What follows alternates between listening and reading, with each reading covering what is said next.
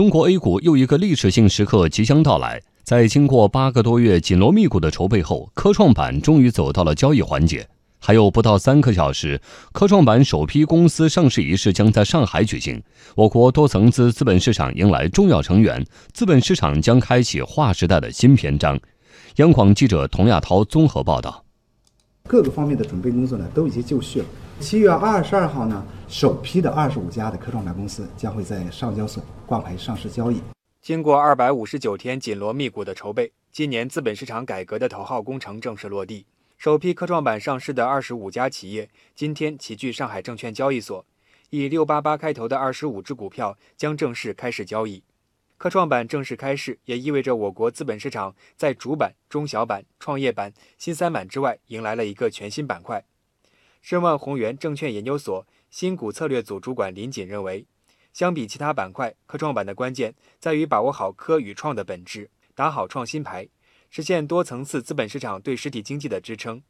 而首批上市交易的二十五家企业，无论科技实力、盈利能力、研发投入还是成长性，都可圈可点。科创板的科啊，一般说是代表高科技，更是具有硬科技类型的企业。科创板的创呢，一般是指科创板企业要具有比较强的科技创新研发能力和研发优势，或者呢是具有创新的商业模式。科创板推出的一个重要意义呢，之一，我觉得是科创板将应该是成为我国行业领先技术的一个展示板，对我国企业应该有示范作用。将能够推动更多企业进行科技创新，当然也包括经营模式的创新。科创板的新还在于各项制度创新，其中更具有包容性的上市标准，允许还没有盈利的企业上市，是此前最为津津乐道的变化。不看市盈率，而看核心竞争力。万华资本总裁戚克瞻说，在目前我国资本市场所有板块中，科创板最接近纳斯达克上市的要求。纳斯达克一定程度上是很成功的，为什么呢？因为纳斯达克彻底打破了盈利是衡量企业好坏的根本的标准。企业的好坏不只是看盈利，科创板能够打破盈利是衡量企业好坏的标准，用其他更先进啊、更复杂，但事实上也是有道理的指标来衡量，那我们这个改革就有了意义。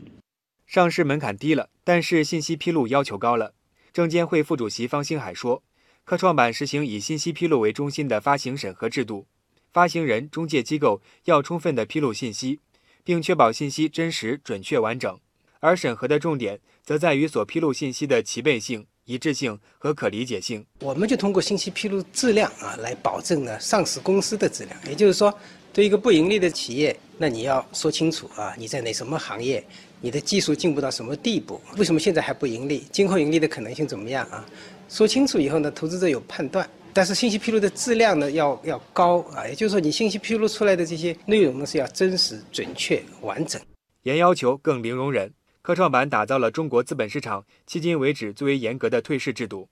取消暂停上市和恢复上市程序，对应当退市的企业直接终止上市，加速资本市场的优胜劣汰，赶走那些主业不思进取的不死鸟。中泰证券首席经济学家李迅雷说。能够新陈代谢、优胜劣汰的资本市场，才是可持续的市场。严格规范这个退市制度，那么这样的话能够实现资本市场的优胜劣汰，好的公司留下去，坏的公司能够出去。所以我觉得这个无论对于市场的规范、长期健康发展，还是对于证券行业，我们券商作为中介机构所做的各种业务，都是一个很大的促进。正如证监会主席易会满所说。科创板不仅是新设一个板块，更重要的是为改革新设了一块大胆的试验田。这一次不仅仅是新设一个板块，更为重要的是坚持市场化、法治化的方向，在发行、上市、交易、信息披露、退市等各个环节进行制度创新，